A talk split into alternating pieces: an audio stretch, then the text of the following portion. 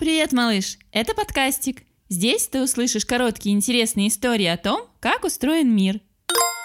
И в этом выпуске ты узнаешь про очки. Воу. Что общего у пловца, зрителя 3D кинотеатра, сварщика и моей бабушки? Они все носят очки. У очков множество применений и назначений. Они помогают людям с плохим зрением лучше видеть. Солнечные очки берегут глаза на солнце. Спортивные защищают, например, глаза велосипедиста от ветра, а глаза пловца от воды. Мгм. Очки сварщика – это барьер от искр. Очки строителя ограждают глаза от пыли. Есть еще и куча очков для красоты разной формы и цвета. Очки состоят из прозрачных линз и оправы, в которую эти линзы вставляются.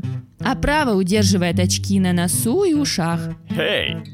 Если это очки для зрения, то линзы в них специальные. Они бывают выпуклые и вогнутые, в зависимости от того, видит человек плохо близко или далеко. Глаз так устроен, что когда мы смотрим, внутри него на специальном месте появляется картинка того, что мы видим. Как в телевизоре. У человека с плохим зрением эта картинка съезжает с нужного места. Очки направляют свет внутрь глаза так, чтобы изображение переместилось туда, куда нужно. А. Изучением очков занимается наука оптика.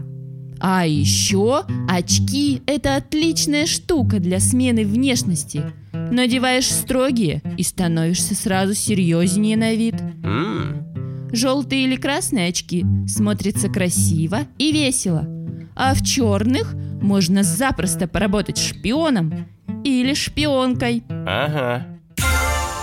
А в следующем выпуске ты узнаешь про золотой гребешок.